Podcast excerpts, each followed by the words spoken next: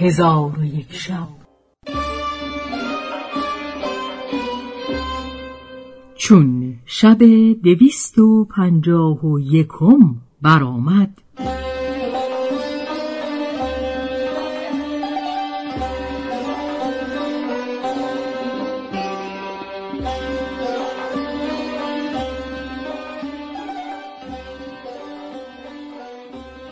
گفت ای ملک جوانبخت شاه بندر زیافت را وعده خواست و گفت جمع آمدن در باغ خواهد بود.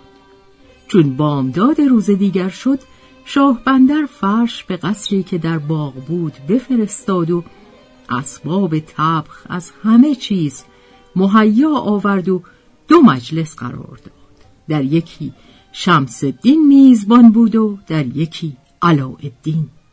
و به علاءالدین گفت ای فرزند چون جوانان درآیند تو پیش رفته ایشان را به مجلس خیشتن بیاور و چون پیران بیایند من ایشان را به مجلس آورده بنشانم.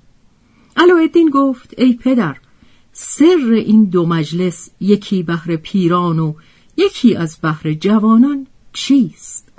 شمس الدین گفت ای فرزند جوانان از پیران شرم کنند و در پیش ایشان خوش نتوانند بود و به عیش و نوش نتوانند نشست پس چون بازرگانان بیامدند شمس الدین مردان را استقبال کرده به مجلس می برد و علاءالدین پسران را پیش رفته به مجلس می نشاند. پس از آن تعام بیاوردند و خوردنی بخوردند و نوشیدنی بنوشیدند و عیش کردند و طرب نمودند و در میان ایشان بازرگانی بود که او را محمود بلخی می گفتند و او به ظاهر مسلمان و در باطن مجوس بود.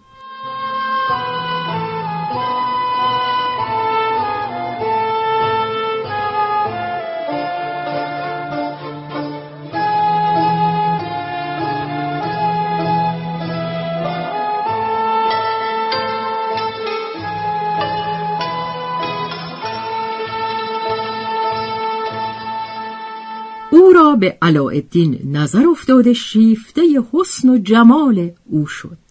پس از آن محمود برخواسته به مجلسی که پسران بازرگانان بودند برفت. ایشان محمود بلخی را بدیدند. بر پای خواستند. اتفاقا علاءالدین از بهر کاری ضرور از مجلس بیرون رفت. محمود روی به پسران بازرگان کرده به ایشان گفت اگر شما دل علاءالدین را به سفر کردن با من مایل کنید هر یک از شما را خلعتی گرانبها میبخشم. این بگفت و از مجلس ایشان برخواسته به مجلس مردان درآمد. در آن حال علاءالدین درآمد و بازرگان زادگان بر پای خواستند و او را در صدر جای دادند. پس یکی از ایشان به رفیق خود گفت ای خاجه حسن بگو که تو را سرمایه چند است و از کجا سرمایه فراهم آورده ای؟ حسن به او گفت چون من بزرگ شدم با پدرم گفتم از برای من بزاعت آور. پدرم گفت ای فرزند من چیزی ندارم. برو از یکی وام بگیر و به آن بیع و شرا کن.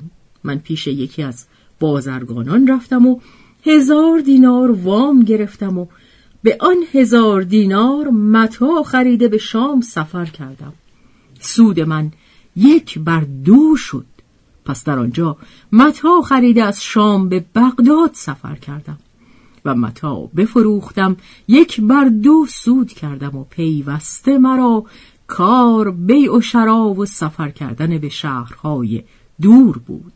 تا اینکه سرمایه من ده هزار دینار شد و هر یک از آن بازرگان زادگان با رفیق خود بدین سان سخنان می گفت تا اینکه نوبت سخن به علاءالدین افتاد به او گفتند ای خاجه تو چه کار کرده ای؟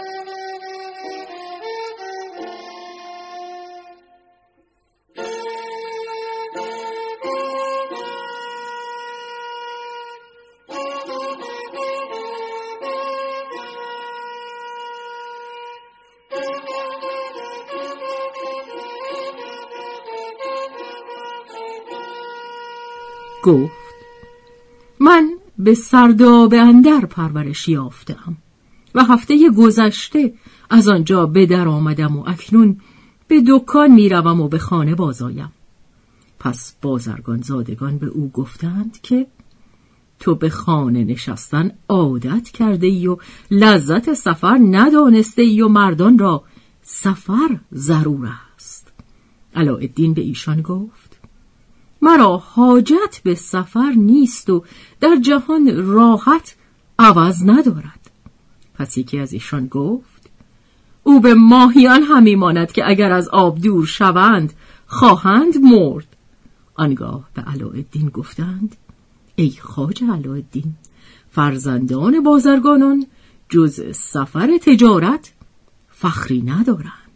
پس علاءالدین از سخن ایشان در خشم شد و از نزد ایشان محزون و گریان به در آمده بر استر سوار گشت و به سوی خانه برفت مادر علاءالدین او را خشمناک و گریان یافت به او گفت ای فرزند سبب گریستن تو چیست؟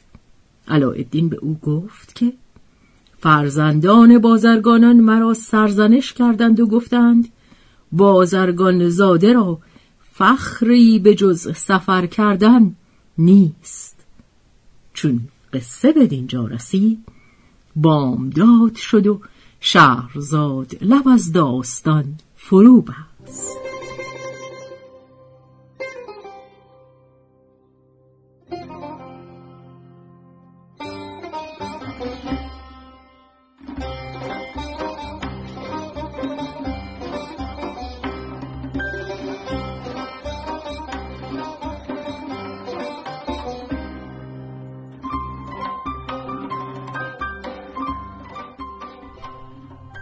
به روایت شهرزاد فتوهی